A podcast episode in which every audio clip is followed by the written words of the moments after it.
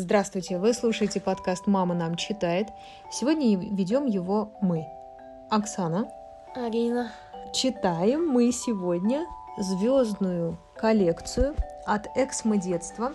Звездная коллекция самых красивых сказок. И напомню, что здесь очень впечатляют иллюстрации. Они сделаны Полем Дюраном. Так, что мы сегодня выбрали с тобой, Арин? Какую сказку? Новое платье короля. Давным-давно жил-был на свете король. Он так любил наряжаться, что тратил на наряды все свои деньги. И смотры войскам, театры, загородные прогулки занимали его только потому, что он мог тогда показаться в новом наряде. На каждый час дня у него был особый наряд. И как про других королей часто говорят «король в совете», так про него говорили «с король в гардеробной». В столице короля жилось очень весело. Каждый день почти приезжали иностранные гости. Вот как раз для них ты, видимо, делала паузу. Да, конечно. И вот раз явились двое обманщиков. Они выдали себя за ткачей, которые умеют изготовлять такую чудесную ткань, лучше которой ничего и представить себе нельзя. Кроме необыкновенно красивого рисунка и расцветки, она отличалась еще удивительным свойством – становиться невидимой для всякого человека, который был не на своем месте или непроходимо глуп. Непроходимо, понимаешь? Да. Как? Ужасно. Ну, то есть Ужасно. вообще без вариантов. Ну, типа, да. Да, вот это будет платье, подумал король. Тогда ведь я могу узнать, кто из моих сановников не на своем месте, и кто умен, а кто глуп. Пусть поскорее изготовит для меня такую ткань. Сановники. Знаешь, кто такие? Прислужник, типа, дворец, типа. Ты Такое слово знаешь? Чиновники. Конечно. Вот. А А сановники это... Слово знаешь. Так. А что это значит? Сейчас мы с тобой заглянем в словарь. Итак, сановник – влиятельное лицо, обладавшее высоким саном, занимавшее высокое положение в государстве, вельможа. То есть это те люди, которые занимали какие-то посты высокопоставленные рядом с ним, например, министры, да? И он дал обманщикам большой задаток, чтобы они сейчас же принялись за дело. Не шурши. Задаток, знаешь, что такое? Предоплата. Абсолютно верно. Очень удачное слово ты подобрала. Правильно. Предоплата. Те поставили два ткацких станка и стали делать вид, будто усердно работают, а у самих на станках ровно ничего и не было. Немало не стесняясь, они требовали для работы тончайшего шелку и чистейшего золота. Все это они припрятывали в карманы и продолжали сидеть за пустыми станками с утра до поздней ночи. «Хотелось бы мне посмотреть, как продвигается дело», — думал король. Но тут он вспоминал о чудесном свойстве ткани, и ему становилось как-то не по себе. Конечно, ему нечего бояться за себя, но все-таки пусть бы сначала пошел кто-нибудь другой. А между тем молва о диковинной ткани облетела весь город, и всякий горел желанием поскорее убедиться в глупости или негодности своего ближнего. «Пошлю-ка я к ним своего честного старика-министра», – подумал король. Старика-министра. Интересно, за что отвечал этот министр? Старик. Уж он-то рассмотрит ткань. Он умен и с честью занимает свое место. И вот старик-министр вошел в покой, где сидели за пустыми станками обманщики. «Господи помилуй!» – думал министр, тараща глаза. «Я ведь ничего не вижу». Только он не сказал этого вслух. Обманщики почтительно попросили его подойти поближе и сказать, как нравится ему узор и краски. При этом они указывали на пустые станки. А бедный министр... как Удобно ни- они придумали, конечно. Вообще здорово, да? А бедный министр, как не таращил глаза, все-таки ничего не видел. Да и нечего было видеть. «Ах ты, Господи!» – думал он. «Неужели я глуп? Вот уж чего никогда не думал. Спаси, Боже, если кто-нибудь узнает. Или, может быть, я не гожусь для своей должности. Нет, нет, никак нельзя признаться, что я не вижу ткани. Что же вы, ничего не скажете нам? Спросил один из ткачей. О, это примило, ответил старик-министр, глядя сквозь очки. Какой узор, какие краски. Да, да, я доложу королю, что мне чрезвычайно понравилась ваша работа. Плохой он актер, мне кажется. А вот как бы ты поступила? Я и так знаю, что я тупая. То есть тебе бы нечего было скрывать. Ты сказала, я не вижу ни красок, ни ткани, ни узора. А вы видите? Напишите в комментариях. То есть ты бы призналась. Тебе Да. терять нечего. Да. Тоже хорошо, посмотри-ка. Так, рады стараться, сказали обманщики, и принялись расписывать, какой тут необычайный узор и сочетание красок. Министр слушал очень внимательно, чтобы повторить потом все королю. Так он и сделал. Теперь обманщики стали требовать еще больше денег, шелку и золота. Но они только набивали себе карманы, а на работу не пошло ни одной ниточки. Как и прежде, они сидели у пустых станков и делали вид, что ткут. Потом король послал к ткачам другого достойного сановника. Он должен был посмотреть, как идет дело, и узнать, скоро ли работа будет закончена. С ним было то же, что и с первым. Уж он смотрел, смотрел, а все ничего, кроме пустых станков, не высмотрел. «Ну как вам? Нравится?» – спросили его обманщики, показывая ткань и объясняя узоры, которых и в помине не было. «Я не глуп», – думал сановник. «Значит, я не на своем месте? Вот тебе раз». Однако нельзя и виду подавать. И он тоже стал расхваливать ткань, которую не видел, восхищаясь чудесным рисунком и Смешно сочетанием... наверное, было наблюдать этим обманщикам за всем их поведением. Да, да, да. И как отважно, да, они на самом деле поступили. Психологи, правда? «Примило, примило», — доложил он королю. «Скоро весь город заговорил о восхитительной ткани. Наконец, король сам пожелал полюбоваться диковинкой, пока она еще не снята со станка.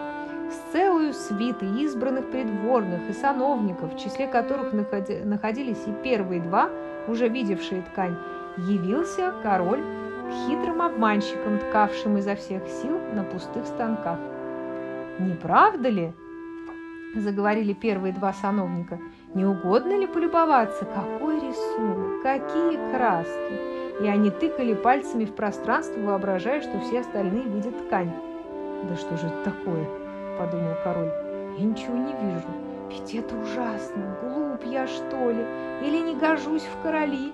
Это было бы хуже всего». А, о, да, очень-очень мило, сказал наконец король. Кьюти.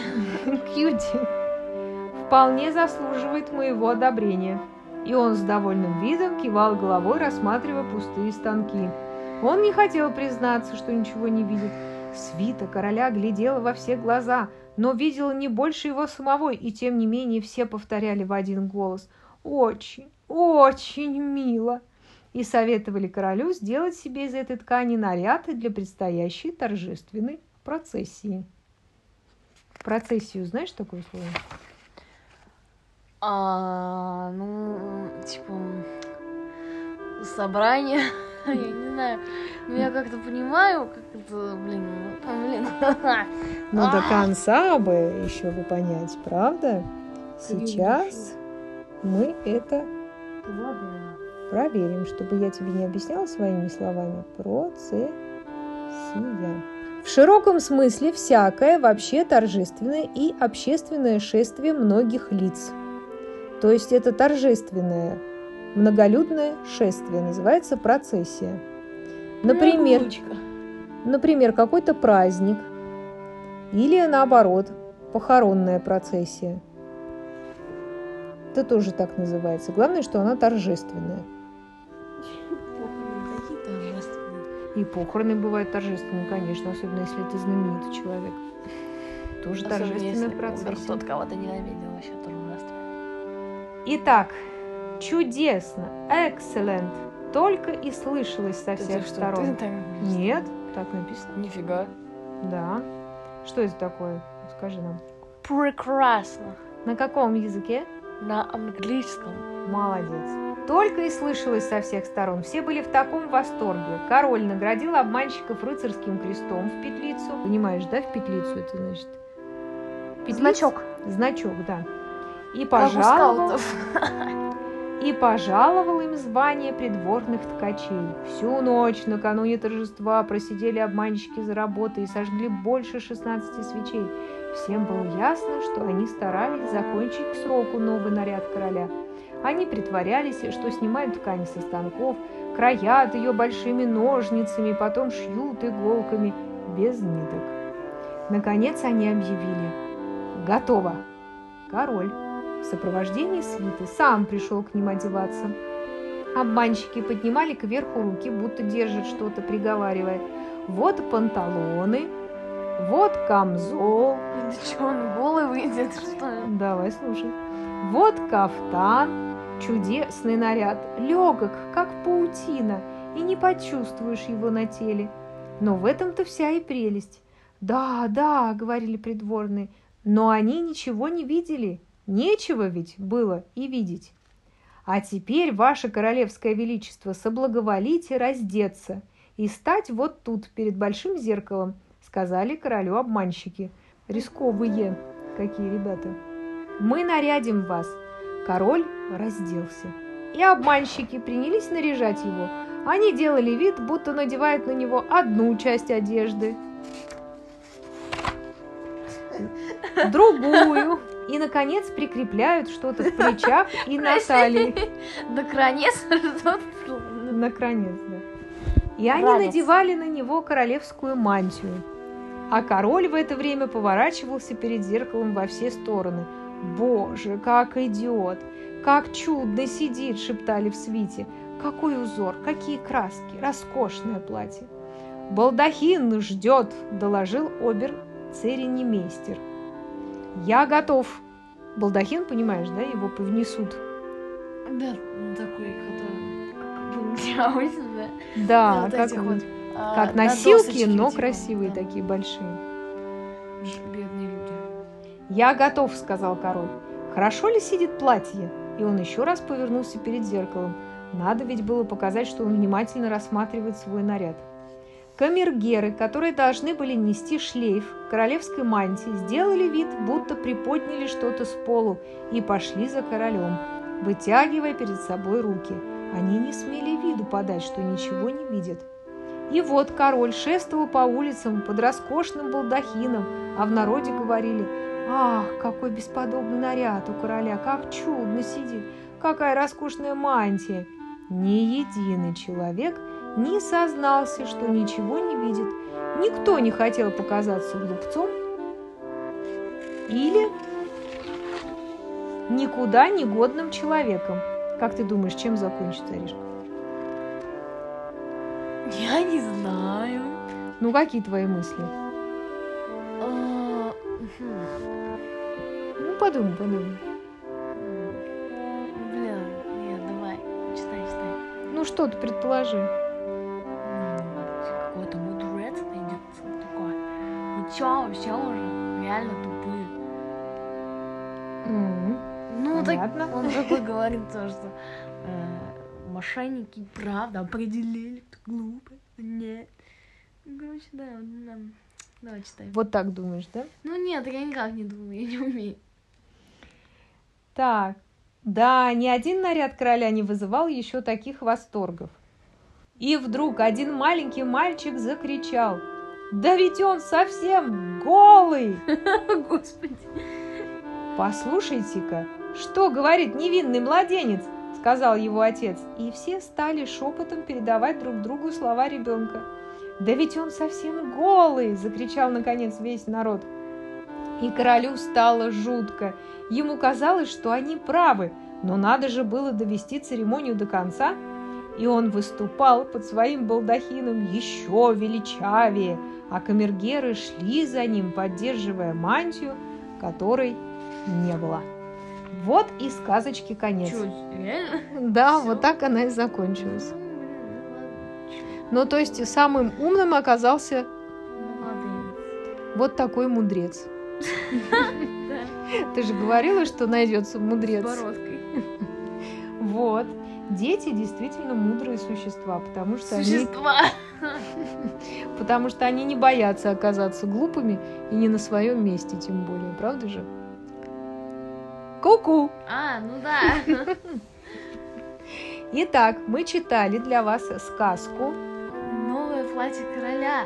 Гант Христиан Андерсон. Да, а книга у нас называется «Звездная коллекция самых красивых сказок» от издательства «Эксмо. Детство». Так, Ариша, что мы с тобой сегодня узнали? Какие новые слова? Давай вспоминать. Ну, вроде балдахин. Ну, хотя... нет. Балдахин. Но мы узнали, что балдахин используется не только как для кровати, да? Да. Как мы привыкли. Петиции. Ой, какая петиция. Процессия. Да, петиция. Но петиция тоже есть такое слово, Ну ты да, знаешь? но мы же. Мы его не запоминали. Ну, отлично, что ты его вспомнил. Какое это вообще? Процессия. Что означает процессия? Торжественный процесс. Торжественное многолюдное шествие. Какое-либо. Похороны. Похорон. По- Да, торжественные похороны, например. Да, абсолютно верно. Сановник. Помнишь, кто такой сановник? А, да, э, министр. Да, какие-то важные люди, которые занимают государственные посты. Да. Например, министр был в нашей сказке. Старый. Старик, мудрый. Так, что еще? Давай вспоминать. Все. Читали для вас мы, Аня. Оксана и... Арина. А вы слушали подкаст «Мама нам читает». Не забывайте про нашего партнера издательства «Эксмо детство». Ищите нас в соцсетях маманам.ру.